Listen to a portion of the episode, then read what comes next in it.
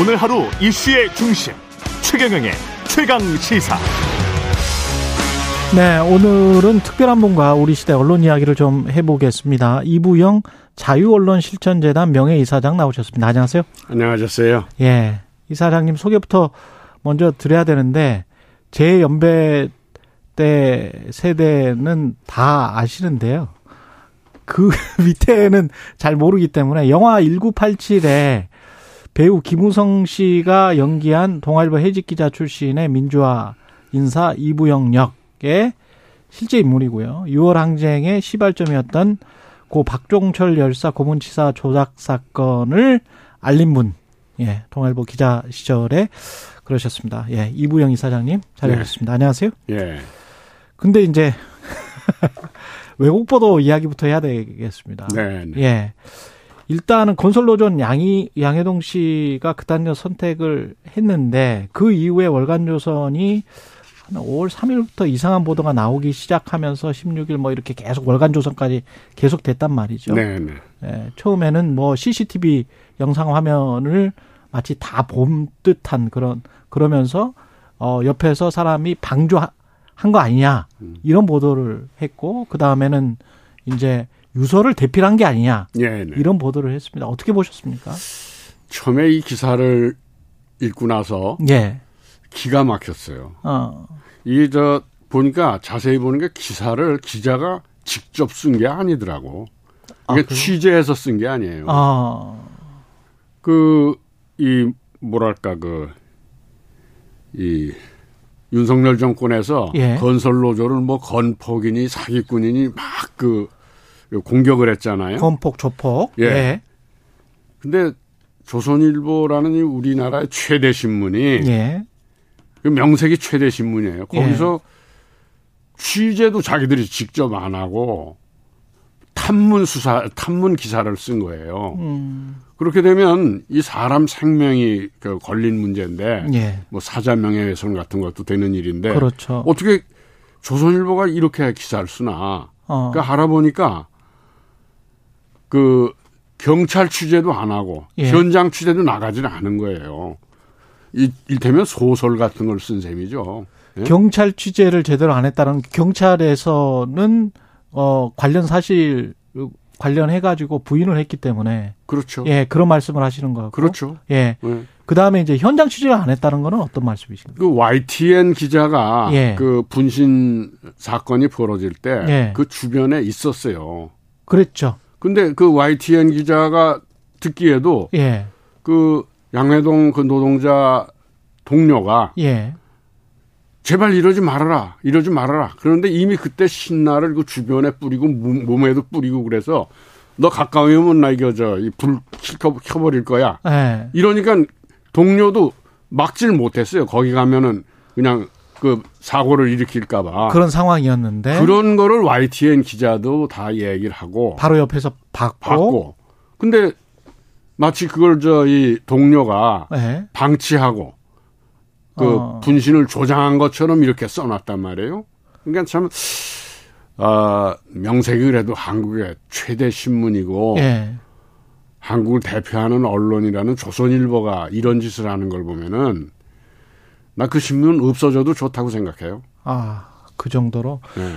근데 YTN 기자도 처음 보도를 보면은 특히 이제 그 방조한 것 아니냐 뭐 이런 그 보도를 보면은 YTN 기자도 그냥 먼저 어 그쪽으로부터 연락을 받고 옆에서 안 그 그냥 방조한 것처럼 그렇게 지금 신문 기사는 써놨잖아요.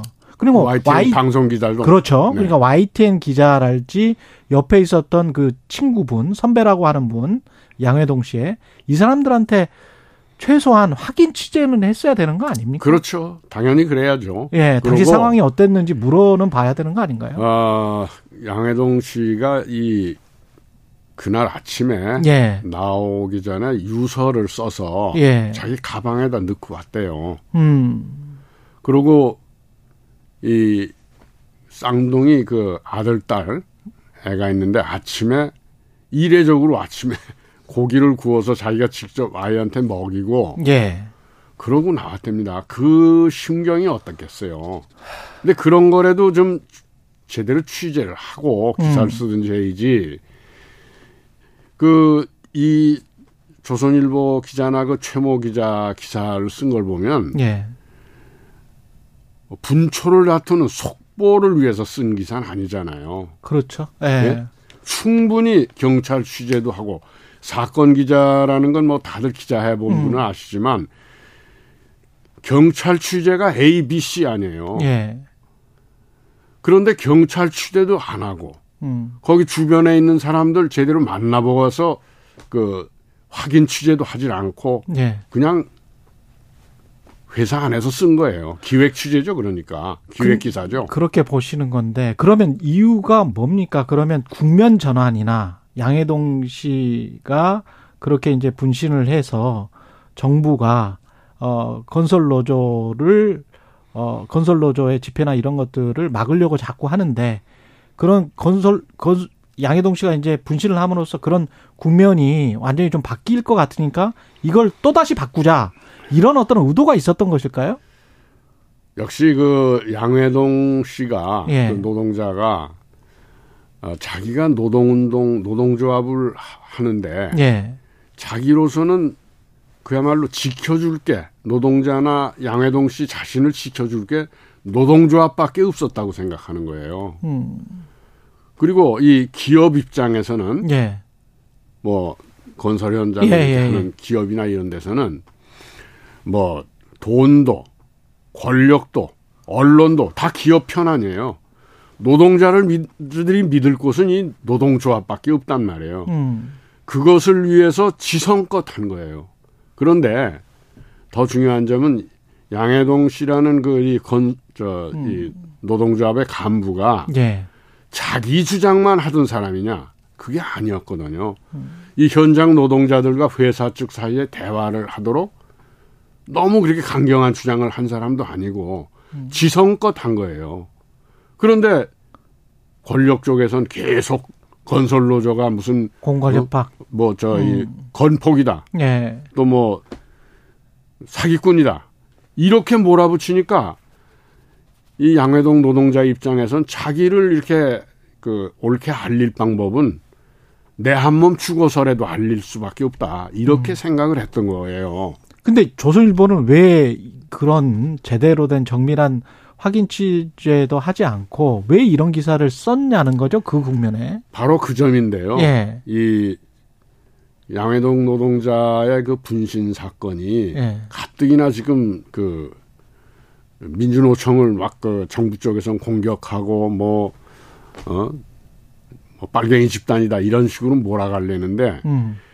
그런 것을 그 이렇게 몰아갈 수 없는 굉장히 큰 걸림돌로 양회동 씨가 예, 자기 몸을 이렇게 바친 거라고 본 거죠. 음. 그래서 이 그 저 양해동 노동자의 그런 뭐랄까요 노동자들을 위해서 자기 한 몸 바쳤다는 이런 것이 정부 쪽에서 윤석열 정권 쪽에서 이 민주노총을 음. 탄압하고 이러는데 큰 방해물이 된 걸림돌이 돼 거예요. 버렸다. 그러니까 이 죽음을 그 옛날 뭐 저이 독재 정권 때 하- 하던 방식대로 강기훈 씨 유서 어, 그렇지 강기훈 씨 같은 이런 예. 것처럼 뭐 유서도 자기가 쓴 거가 아니고 뒤에서 다 요걸 어? 그 분신자 하- 하도록 그렇게 조정을 했고 음. 주- 분신자 잘 하려는 거를 막지도 않았고 음. 이렇게 소설을 쓴 거예요. 그러면서 한번 여론을 반전시키려고. 반전시키려고. 예. 그래서 우리가 보기에는 조선일보가 그동안에도 뭐 강기훈 유서대필 사건 때도 그랬고 예. 여러 가지를 그렇게 그 노동자들 쪽이나 이런 미- 민주화 운동하는 쪽을 먹칠하려고 한 전력들이 있잖아요. 예. 또 역시 조선일보가 그 악역을 자임하고 나섰구나. 음. 그러니까 분초를 다툴 기사도 아닌데 예. 그냥 왜곡 보도를 하고 악의적으로 이 양회동 노동자의 죽음을 그 죽음에 죄를 뿌린 게 아니냐 뭐 이런 생각을 하게 돼요. 강기훈 씨는 계속 이제 암투병 중인데 그 살인보다 더한 낙인이다. 한 번 낙인 찍히면 그게 한 사람에게 주는 심리적 영향이 어떤지 아느냐. 그 무게감은 상상을 초월한다. 이번 사태에 대해서 이렇게 이야기를 했거든요. 언론이 사람을 죽이거나 또는 사람을 정말 펜이 칼보다 강하다고 또는 죽은 사람의 어떤 진, 진실을 알리려고 하는 그 죽은 사람의 어떤 의도를 완전히 왜곡시키고 거기에다가 어떤 오물을 투척하는 그런 행위 아닌가요? 강기훈 씨가 30여 년 만에 예. 무죄를 받았잖아요. 예. 그리고 그 재판 과정에 너무 막 그 억울하고 속상하니까 예. 간경화증에 걸렸어요. 지금도 투병을 하고 있어요. 그렇습니다. 예. 뭐 참 일부에서는 거의 무망하다는 얘기를 듣기도 하고 그래서 저도 그 저 재판하는데 쫓아다니면서 예. 같이 보고 그러는데 그렇게 왜곡당하고 억울해하고 그러면은 병이 안 날 수가 없어요. 그렇게 간경화 같은 근데 걸로. 그 세월이 30년, 40년이었죠. 어 92, 3년 그때였으니까 그 그러니까 30년. 30년이죠. 예. 그러다 이제 저 재판 투쟁만 하는데 20여 년이 또 걸렸고 그렇죠. 그 사람이 이번에 양회동 노동자가 이렇게 왜곡당하고 이런 걸 보고 난 강기훈 씨가 좀 또 치가 떨리고 있을 거라고 생각해요. 그런 사람이 참 많아요. 그 왜곡당해서. 그러면 이런 문제를 조선일보 같은 한국을 대표한다는 신문이 저렇게 기획 조작 기사를 쓰고 있으면은 또 딴 신문들도 그런데 또 동조하고 따라가는 신문뿐 아니에요. 방송도 마찬가지예요. 예. 그 동조 현상이 일어난단 말이에요. 음. 그래서 무서운 거예요. 언론이 그래서 무서운 거거든요. 예. 저도 이제 신문 기자를 해보고 또 해직도 당해보고 그렇죠. 또 왜곡도 당해보고 이래서 제발 이제 우리 사회에서 주류 언론을 자처하는 조중동 있잖아요. 예. 좀 반성 좀 했으면 좋겠어요. 근데 그때는 70년대, 80년대는 사회 자체가 폭력적이었고 군부 권위주의 정권이었고 그래서 기자들이 그 폭력에 실질적인 물리적 폭력에 대항을 해야 될 정도였고 그렇게 해직을 당했고 그랬는데 지금은 그런 상황이 아닌데도 불구하고 왜 그러 이렇게 된 건가요? 지금 저 이 주류 언론의 한 곳인 이 KBS에 앉아서 이런 얘기하기가 참 예. 민망스럽긴 한데요. 예. 에, 87년 그 6월 항쟁 이후 이른바 예. 우리가 뭐 직선제 대통령제로 바꾸고 뭐 음. 어, 미, 저, 이, 남영동 같은 그 폭력 그 고문기구 같은 것이 폐지가 되고 예. 또 뭐 보안사 같은 데나 중앙정보부나 이런 데도 이제 없어지고 그랬다고 해도 예. 그 뒤에 그 민주화가 된 과실을 누가 따먹었어요? 조중동이 따먹었거든요. 음. 조중동이 그 박정희 전두환 시대 때 얼마나 독재에 부역을 했습니까? 그러고 나서 조중동이 국민들에게 자기들이 부역을 한 사실에 대해서 사과했나요? 음. 난 KBS에서는 땡전 뉴스, 땡방 뉴스 이런 거 나간 거에 대해서 그 뒤에 사과 방송을 했다는 걸로 들었어요. 사고 방송했습니다. 예. 예. 난 그 굉장히 신선하게 받아들였어요. 예. 근데 조중동은 한 번도 안 했어요. 독재 부역하고 그 당시에 자기들이 치부를 하고 이런 거에 대해서. 음. 더구나 그 조선동아일보는 일제 식민지 시대에 천황폐하 만세를 부른 신문들 아니에요? 예. 그리고 우리 독립운동을 얼마나 폄하하고 헐뜯었습니까? 해방이 되고 나서 조선동아일보가 다시 복관할 때 그런 거에 대해서 사과 한마디도 안 했어요. 프랑스에서는 어땠습니까? 그 언론인들 사형당했어요. 드골에 의해서. 린치하고 사형했어요. 우린 그런 거에 없이 이 신문들이 일제에 대해서 부역하고 독재에 대해서 또 부역하고 그 뒤에 사과 한마디도 안 하고 있어요. 이런 걸 어떻게 봐야 됩니까? 마치 저는 이 조중동의 이런 횡포가 우리 언론이란 나무에 뿌리에 큰 종기가 돼서 자라고 있다고 생각해요. 우리 정신을 황폐하게 만들고 있다고 생각해요. 음. 그런데 이 메, 에, 메인 그러니까 주류 언론이 이러니까 군소 언론도 심지어는 방송, SNS 이런 데까지 다 따라가고 있단 말이에요. 예. 동조 현상이죠. 예. 그래서 그 중에서도 조선일보가 제일 심하단 말이에요. 거긴 그 청부업을 하는 것 같아요. 독재 정권이나 이런 데하고. 지금도 그렇습니까? 지금 바로 그 증거가 이번에 양회동 노동자 죽음을 이렇게 재를 뿌리고 음. 민주노총을 탄압하려는 그런 걸 합리화시키고 있거든요. 예. 그 청부업자들은 이제 청소해야 되지 않겠어요? 예. 시간이 참 없어서 안타까운데요. 대통령의 언론관에 관해서 말씀 듣기 전에 참고로 지금 양해동 씨 사망방조 의혹 기사를 쓴 조선일보 기자는 자신의 페이스북을 통해서 경찰에 전화를 했다. 이렇게 지금 밝히고 있기 때문에 그거는 반론 차원에서 말씀을 드리는 거고요. 네. 예. 그 윤석열 대통령이 초기에는 뭐 도우 스탬핑도 하고 언론과의 소통, 집무실 이전도 사실은 뭐 소통 때문에 국민과 더 함께 에, 하기 위해서 뭐 이렇게 주장을 했었단 말이죠. 근데 네. 지금 상황을 어떻게 보십니까? 근데 그 뭐 외국말 쓰기가 좀 싫어서 예. 그 출근 전 기자 간담회죠. 출근 전 기자 간담회. 네. 예. 도우 스태핑이라는 게. 예. 예, 예. 그런데 그것도 한다고 그랬다가 예. 그 작년 8월에 있었던 그 미국 방문에서 뭐 바이든이냐 날리면이냐 이런 그리고 대통령이 그 막말 쌍소리를 그 한 게 예 이 땡땡. 예. 예, 그런 파동이 있었는데 그거를 MBC가 조작 보도를 했다고 또 공격을 했단 말이에요. 그렇죠.